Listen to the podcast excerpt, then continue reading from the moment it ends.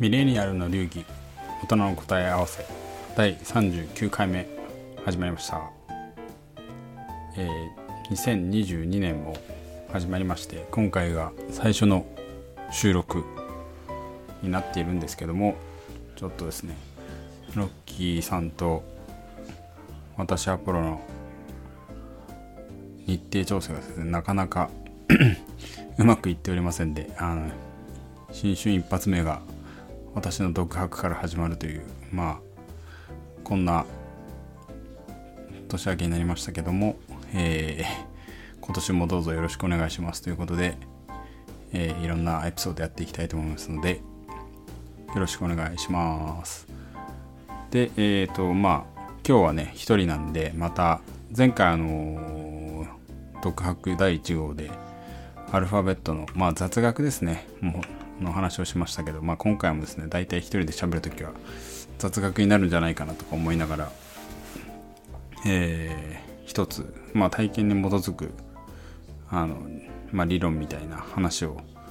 ちょっとしていきたいなと思っております。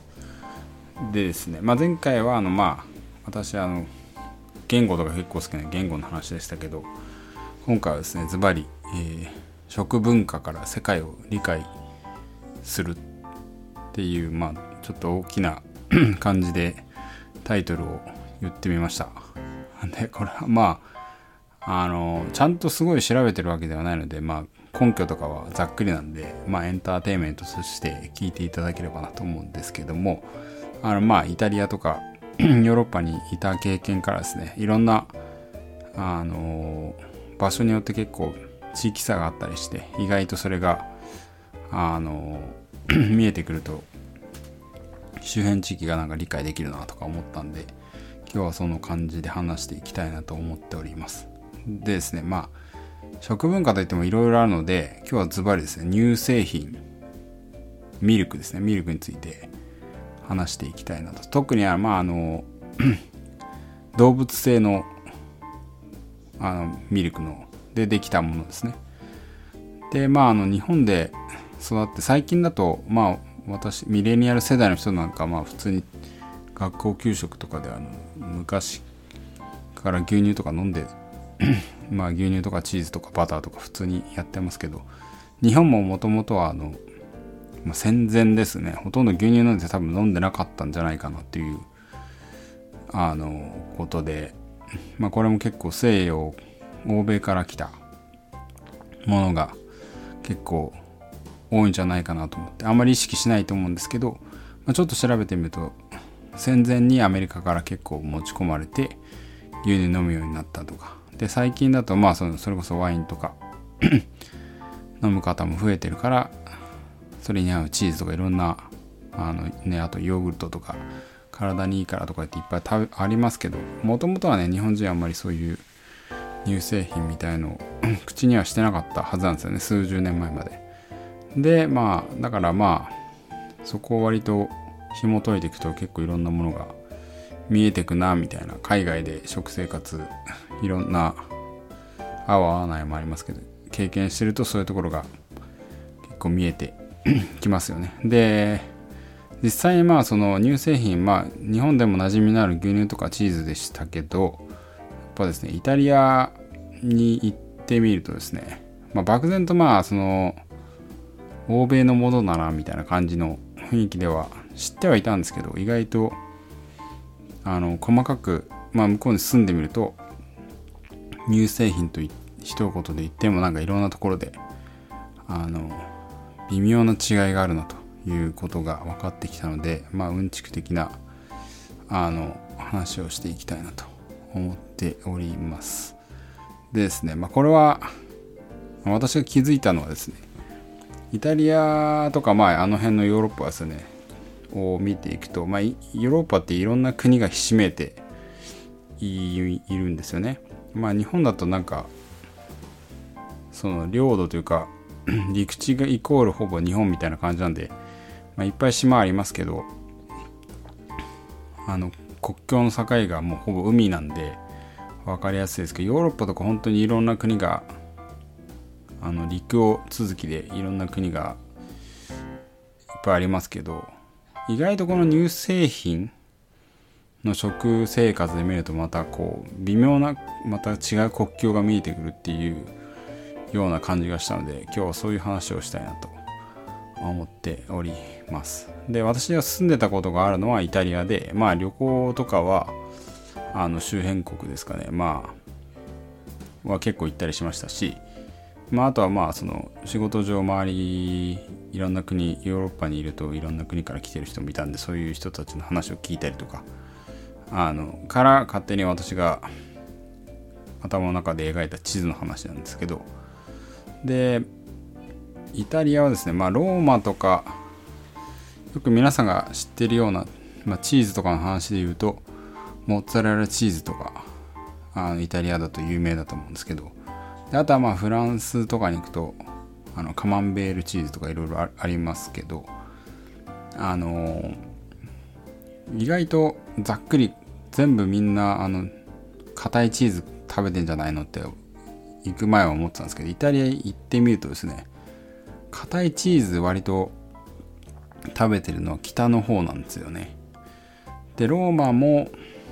まあ硬いチーズもあればモッツァレラチーズとかもあるんですけど、あの結構プルプルで新鮮なあのあの水牛のチーズとかをが有名なのはナポリって言って、ローマよりさらに南の方ですね。で結構あのまあイタリアの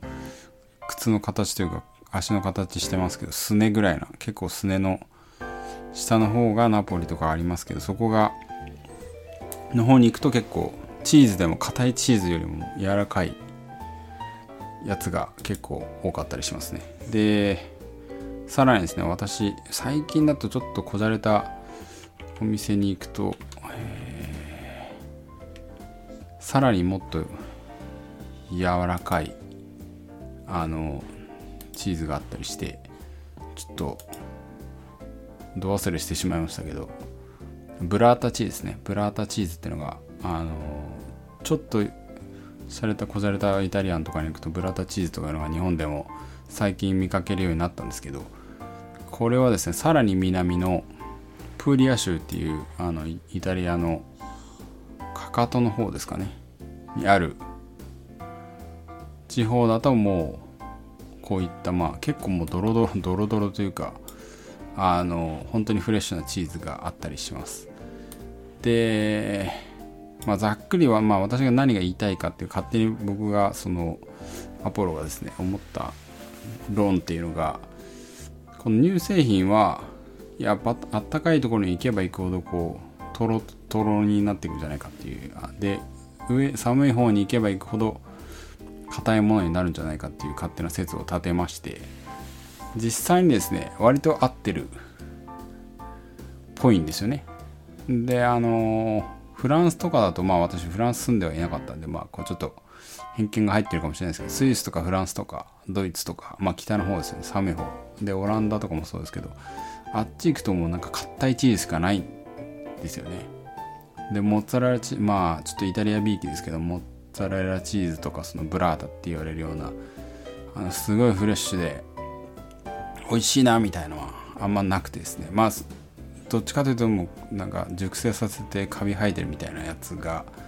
は結構北の方にあるようなイメージですね。でイタリアはまあそのいいとこ取りではないですけど、中間にこの、えー、パルメチャーノとかってパルマとかあの辺のちょっと北の方に硬いチーズとかもあって、ただカビとかを生えてなくてっていうのが、まあ、イタリアのチーズの限界なのかなっていうのを感じてますね。でフランスとか行くとあの、まあ、チーズ以外にもあの本当バターですね、固形のバターとかを結構使って料理をやってるようなイメージがありますよね。でイタリアってあんまバターを料理で使わないんですよね。じゃあ何使ってるのっていうと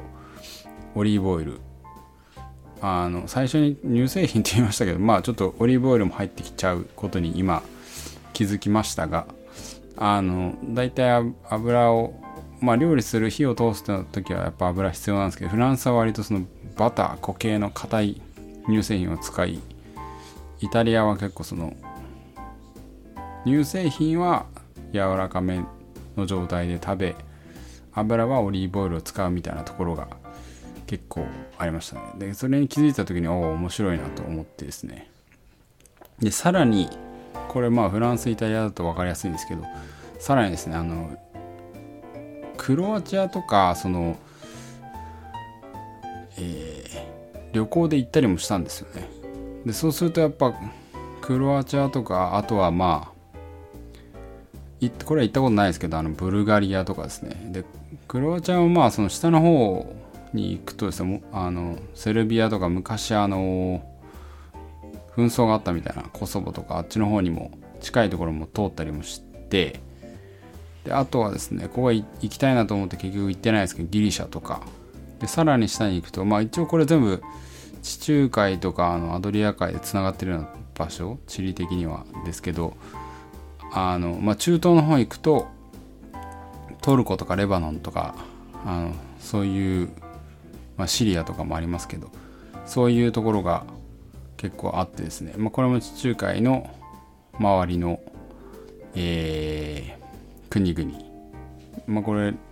相当ぐるっと回りますけど一応全部陸で つ, つながってるところですね。ここら辺も結構なんかですね乳製品を食文化に結構入ってるんですよね。でギリシャとか多分ブルガリアとかは結構あのー、日本でも有名だと思うんですけどヨーグルトが結構有名ですよね。でヨーグルトってやっぱなんかそのチーズと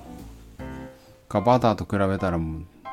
どちらかというとあのその先ほど話をしたイタリアの南の方にあるブラータチーズもうトロトロなやつにすごい似てるんですよね。でこのブラータチーズがあるのはイタリアでいうとかかとなんですけどかかとからちょっとアドリア海というか地中海を対岸に行くともうギリシャででギリシャのちょっと上がブルガリアとかなんであのー、この辺は多分私の中では乳製品をもうヨーグルトとして食べてる文化圏なのかなと勝手に思ってたりしますね。であのギリシャの上にマケドニアとかっていう国もちっちゃいあったりするんですけどこれ完全にまた脱線して雑談ですけどイタリアでマチェドニアっていうあのデザートみたいなのがありまして、これマチェドニアっていうのはなんかヨーグルトにフルーツが乗って出てくるみたいなあのメニューというかあのレシピなんですけどこれも気づいた時にあそういうことなのかなと勝手に自分の中で納得しちゃいましたね。だから北のヨーロッパの方は、まあ、イタリアを中心に考えてるんですけど北の方はまあチーズとかも本当にカビが生えてる系のチーズとか硬いチーズなんですけどイタリアとか、まあ、ヨーロッパもギリシャとかブルガリアの方に行くとだんだんこう乳製品がトロトロになっていきでさらにはそのさっきの油の話も し, しましたけどバターではなくてオリーブオイルになっていくというのがですね結構勝手に私が気づいたんですけどこの辺を結構なんか意識するとなんか面白い見方ができるのかなという感じはしております。でさらにあの、まあ、イタリアもですね結構たあのーレバノンの料理とか、まあ、シリ、シリアの料理は特殊かもしれないシリアの料理とかですね、まあ、あとは、まあ、これはイタリアにいた時じゃないんですけどまあイギリスもそうですねイギリスに行った時もそうですしドバイに行った時も結構なんかレバノンとかあの辺の料理っていうのはですねまあレバノン人が結構いろんな国々に結構いたりする関係もあってですね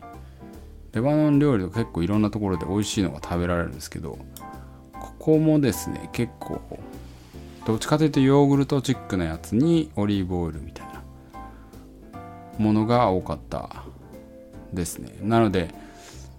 うん私の中ではそのギリシャとかあの地中海の東側とか下の方の地中海はもうヨーグルト圏っていう感じがありましてでイタリアはチーズもヨーグルトもまあ微妙にあり柔らかいチーズもあり硬いチーズもあってさらに北の方に行くと、まあ、フランスとかですねドイツとかあっちの方に行くとあのどちらかというとヨーグルトというよりはもうチーズとバターの生活圏になっていくのかなという気が勝手にあのしております。あのこれ正確にあの調べたことがないので、もしあのまあエンターテインメント的に聞いていただけたらよかったんですけど、まあ言うてもそんなにあの遠くはないと思いますので、あの皆さんそういう視点でなんか今後あのヨーロッパとか地中海あたりの食事をすることがあったら見てみると面白いのかなと思った次第でございます。今日はちょっとねあの短めのエピソードになりましたけど、まあこれはこれでねあの新しい試みということで、あのどういった反応が得られるか皆さんのご意見も聞ければと思いますので、どうぞまた今後も聞いてください。まああのご意見とかあればですね、あのリクエストも含めましてあれば、えー、ホームページの方にリクエストのボックスがありますので、ぜひあのご意見いただければあの幸いです。ということで、あの少しでも皆さんの人生がシャレオツになれば幸いだと思ってます。今年もどうぞよろしくお願いいたします。ではまた。